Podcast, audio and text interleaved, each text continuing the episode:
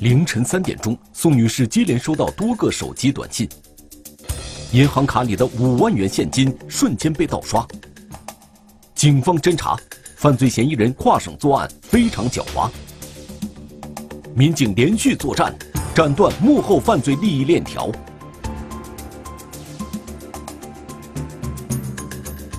隐身黑手，天网栏目即将播出。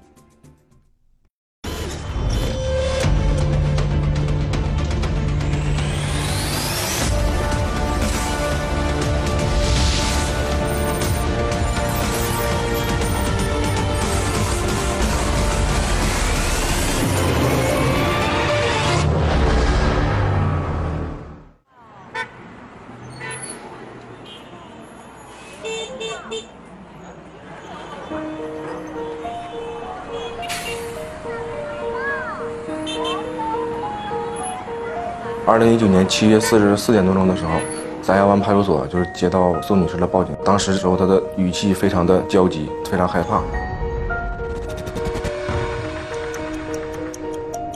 由于我做旅租的工作原因，当时我是两点多钟接了客人，因为时间比较晚嘛，你回去的话躺床上，你还有一个过渡的时间嘛，不能马上入睡嘛。然后这个时间的话，就来了信息。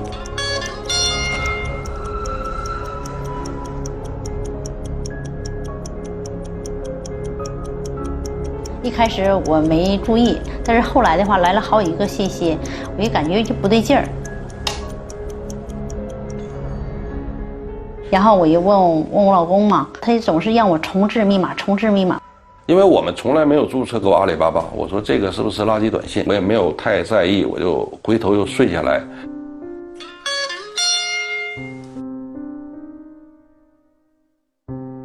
又一个短信出现了，它又是银行银行卡，这个钱被支付走了，这我就懵了，发懵了。这是第一笔是两万，然后第二笔是三万。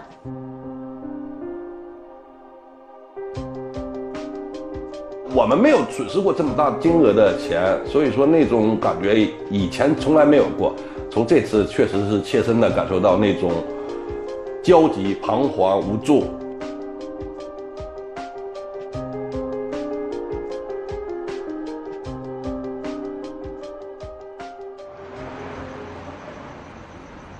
接到这个报警之后呢，第一时间跟我们的当天的值班领导汇报了这个案件，因为他以前是我们刑警队反电信诈骗组的组长，他的经验比较丰富。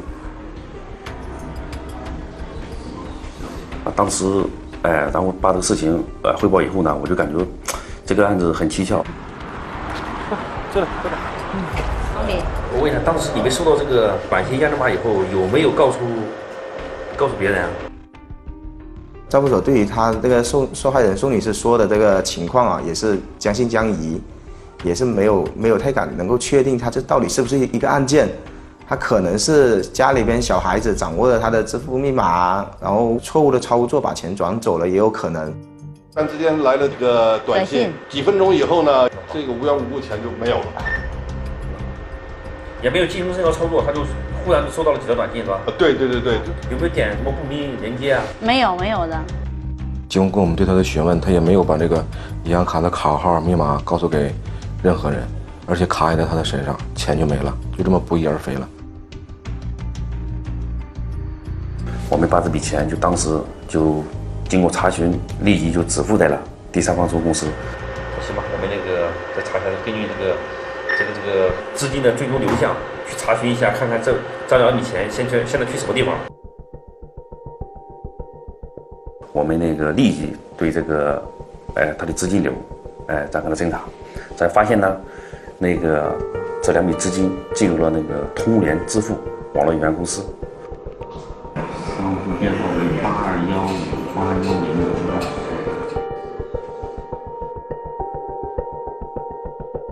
然后我们才逐步的。确信他这是一个盗刷盗刷这个银行卡的一个案件。七月四号的早上八点钟之后，就是公司啊正常上班了之后，赵成良副所长联系那个通联支付公司，向他询问开户行到底是怎么一回事。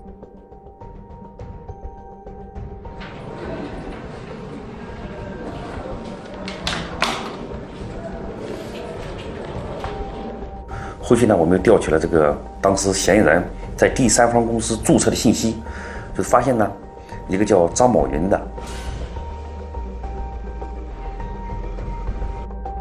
我们当时以为这个案件能够找到突破口了，但是当我们研判他这个这个人的这个生活轨迹，还有他的银行交易信息之后，又感觉到这个突破口被堵住了。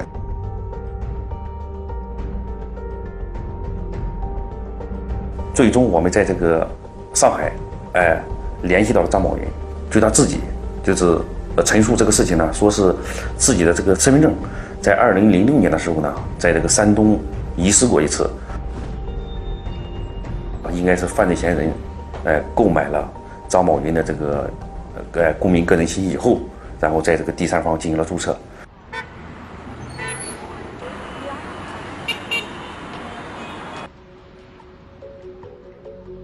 后续呢，我们就调取当时在第三方绑定的银行卡信息，那个通过调取这个银行卡的流水呢，我们发现了近期呢，犯罪嫌疑人在广东惠州持就是张某云的开户的银行卡进行了取现，所以说我们紧急飞往惠州，就调取那个 ATM，就发现了犯罪嫌疑人持多张就是张某云的开户的银行卡进行了取现。二十点五十五，他从这边走过来了。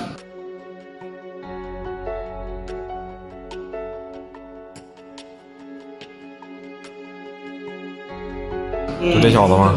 嗯。啊，背个包，戴个眼镜。我们根据这个这个视频追踪啊，追踪视频发现他犯罪嫌疑人，呃，很狡猾。他一一般取完钱以后呢，首先那个银行所处的位置啊，应该是一个城中村，呃，很复杂。所以使我们那个一开始的这个侦查受到那个一些阻碍。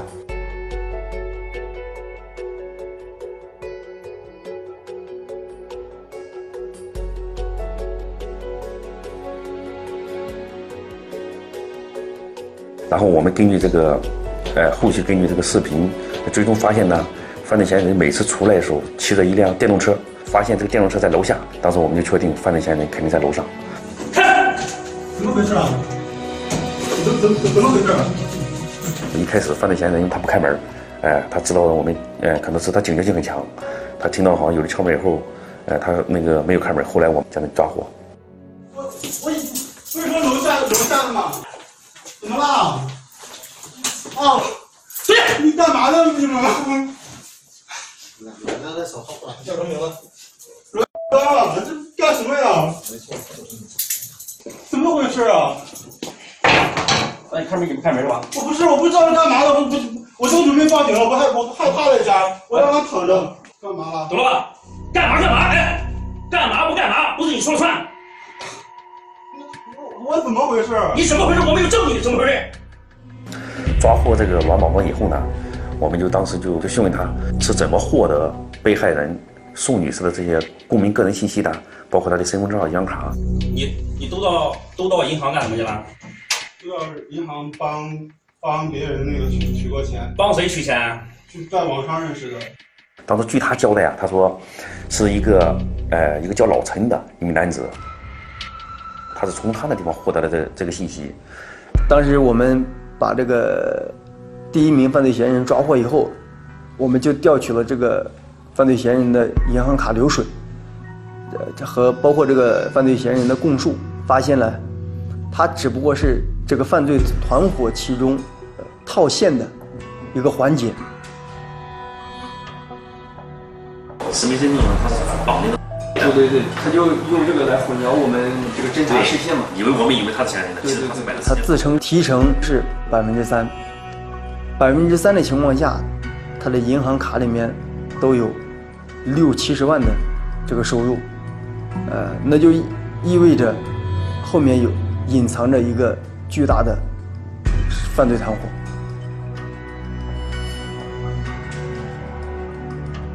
我们接到了三湾派出所的报告，在他们辖区发生了一起银行卡被盗刷的案件。当时呢，我们接到报告以后，我们刑警队就马上对介入了对这个案件的初步调查。通过调查，发现这个案案件有非常明显的特殊性，它都是利用技术作案。所以呢，当时根据这个情况，我们就向市级刑警队进行了汇报。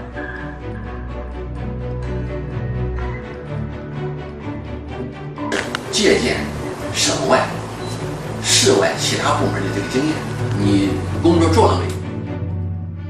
七四案件啊，上报到市局，市局党委啊高度重视，随即呢就组织了刑侦、技侦、网警、情报，包括天涯分局以及三元湾派出所，成立一个联合专案组，举全局之力来侦破这个案件。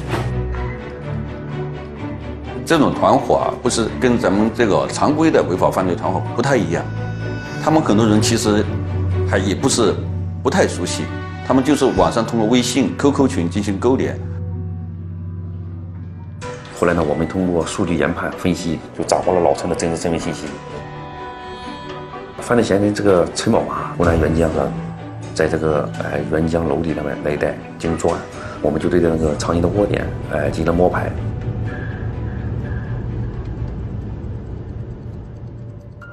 犯罪嫌疑人陈某华发现我们这个钱冻结以后呢，产生了这个警觉，发现这个沅江他之前就作案的这个窝点，哎有可能不安全，在娄底就租了一个房子，转移到窝点。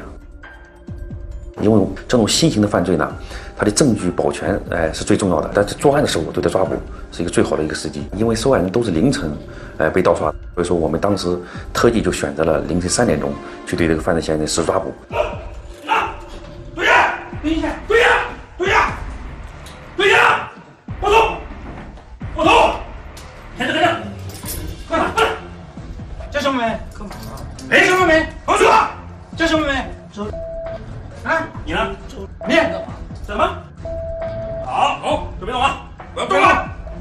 抓了陈宝华以后呢，经查看那个他作案使用的手机啊，发现犯罪嫌疑人和他同伙，哎，那个那个手机里面的那个通过一个软件还正在聊天。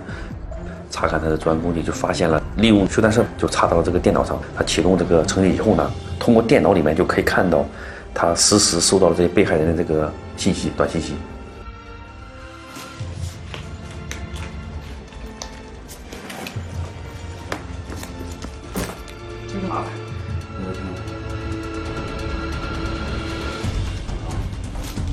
这些所有的证据啊，我们就哎慢慢深挖，就根据他掌握了，就怀疑他应该又是一个很大的一个庞大的一个网络，有负责制作这个嗅探工具的，而且有在被害人的周围嗅取被害人的这个支付验证码的，还有一些就是洗钱的通道。现在在直播的这三人行都是谁？你一个，我一个大西瓜，一个还有老张一个三人。是不是刚才能能听到我没说话？没有，那不是二十万有几？哦，大西瓜一个是吧？还有一个是吧？老赵，老赵是吧？老赵哪里人？他也是山东的。也是山东人吗？一个非接触性的一个违法犯罪的人员在一块，因为他这种通过微信、QQ 群进行交流沟通，所以说对我们掌握这些犯罪嫌疑人、落地这些犯罪嫌疑人真实身份信息，哎，造成很大的困难。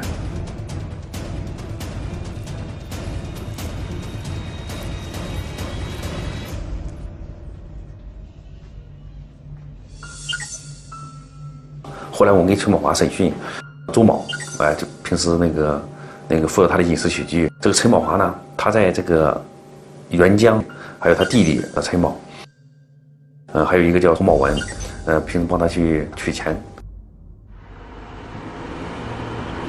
所以后来我们就安排一组侦查员，就到了沅江。嗯，哎，你叫什么名字？叫什么去沅江抓这个犯罪嫌疑人陈某某是吧？看这个人，呃，裸胸，是胸上还刺纹身，啊，满手是血。我们不要乱动啊！不是，这是把啊！你哎，我们手铐，手铐，嗯，我们枪你别乱动啊！不是，我们的手铐，这这样。我怎么了？等会儿再说，你别动啊！哦，等我以后不管你负责啊！啊，我们都不知道这个情况是什么茫然，但感觉到这个马上有危险。你你这在搞什么？搞鱼啊！你的你叫去。对啊，好吧。好，好。这是证明说这是从你家收出来了吧？对，车祸是吧就搜出来的啊但不是我的，嗯，行，是反正是从你家搜出来的是吧？不是我的。好好。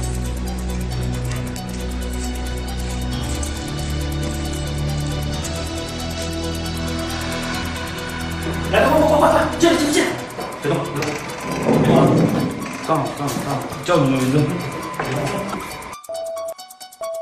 就将那个彭某文给抓获归案了。我好好哎跟你说话，你要好好配合我们，知道吧？所以整个在湖南，我们就抓获了四名犯罪嫌疑人。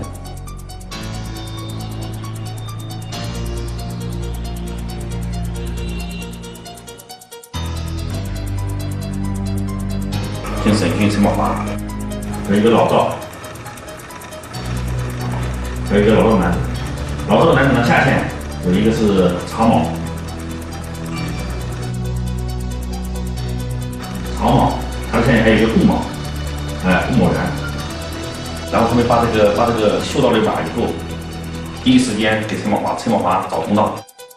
为了将这个团伙全链条打击嘛，我们对这个陈宝华他的那个八张银行卡，我们的流水进行了梳理分析啊，发现呢，呃，还有一些资金，呃，和这个和我们前期掌握的这抓获的犯罪嫌疑人，呃，那个没有交集。通过我们分析研判，他的团伙浮出水面，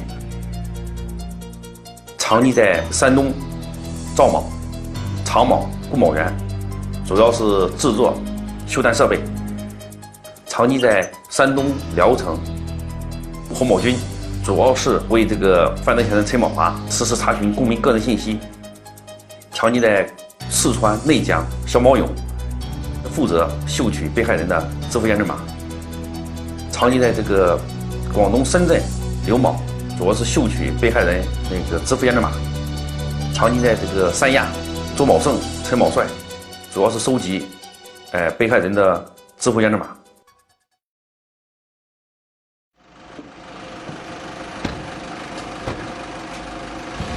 当时我们研判就发现了嗅取我们被害人宋女士这个验证码的周某胜，哎和陈某帅他们这几个人啊，藏匿在三亚那个新域小区。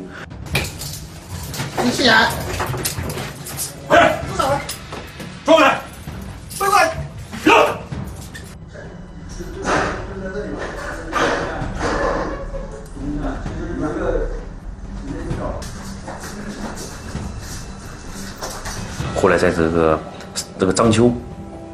个摄影厂宿舍，哎，就将这个老赵给抓获了。其交代，这个他收过两个麻袋，一个是常某，另一个麻袋叫顾某元。后来呢，就将这个常某、顾某元给抓获归案了。这个是赵建的报回期，照件不死机。赵某他底下还有一个，就是专门用这个赵某制作的这个修缮设备啊，负责在山东这一带秀马的一个这个呃刘某。然后呢，但是呢，后来呢，我们发现研判就发现了刘某他一直躲藏在这个那个广东深圳呃一带，通过摸排啊，哎、将那个犯罪嫌疑人刘某在一个公园宿舍里面抓获。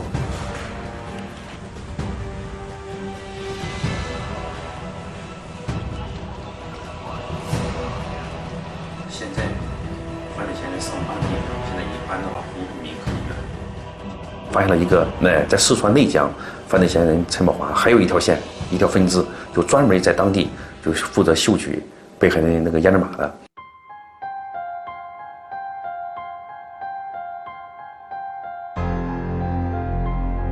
所以说，我们后续就前往了这个四川内江，哎，在这个当地警方的协助下呢，抓获了那个肖某勇。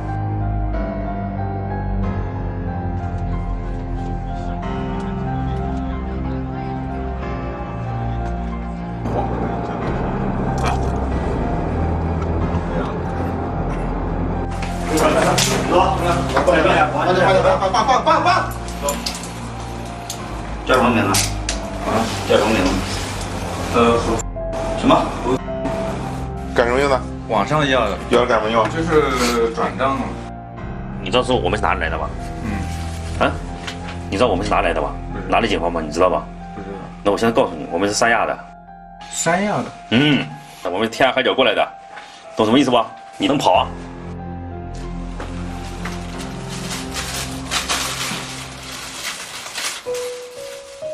我们在山东聊城把他抓到了。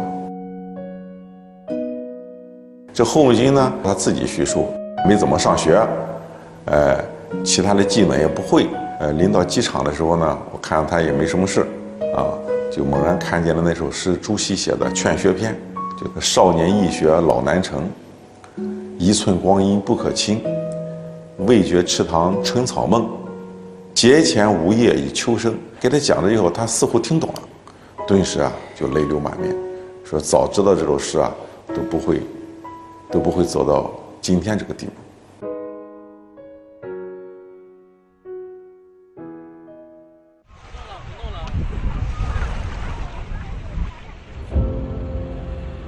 七四这个秀探案件，它的作案手法比较新颖，危害广，涉案人数比较众多，破案难度也非常大。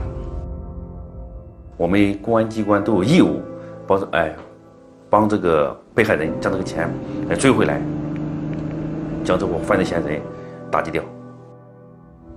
我们从这个被害人七月四号报警到现在。历时了将近五个月吧。放掉打电话这样那个公，把事情讲清讲明白，懂了吧？这个案件受到多个公安机关的支持配合，我们采取控制人、控制设备、保全证据，成功侦破了这起海南省首例、全国也很少见的用嗅探。进行盗刷银行卡的案件，我们抓获了犯罪嫌疑人十五人，涉及案资金三百多万元。这个案子我们破了以后啊，在社会影响以后啊，央行下下发了一个文件，这个文件呢，就是怎么补这些漏洞。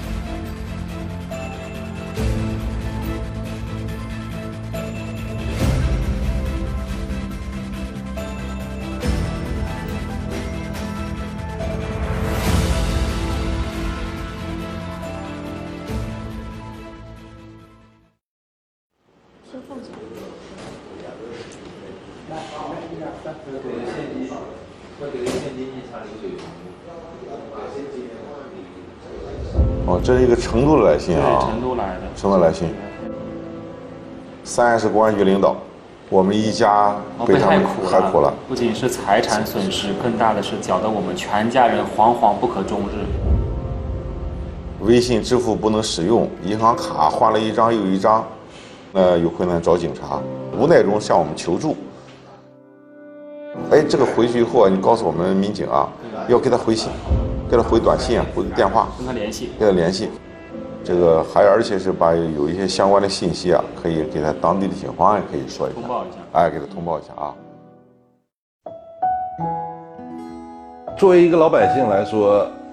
别管钱的金额多少，只要丢了，你小到一块，大到几万、几十万，他都会有一个失落很大的一个心理变差。因为本身我们收入就是很低，一下子损失掉几万块，基本上是一年到两年的收入，会很焦急的感觉。到最后，经过公安人员侦破，失而复得，这这个心里那个欢喜是无法用来语言来说的。所以说，呃，有有事情找警察嘛，嗯，真的，当时的话真的没有抱多大的希望，但是话是结果是出乎意料的，我特别感谢，特别高兴，谢谢他们，没有他们我这钱也追不回来，非常感谢。此类案件作案手法比较新颖，用着嗅探技术，在人不知鬼不觉的情况下，盗刷了众多群众的银行卡。如果让这种犯罪行为蔓延，那将给社会造成极大的危害，人民群众的财产将受到极大的损失。所以，我们就重拳出手，严厉打击这种犯罪行为。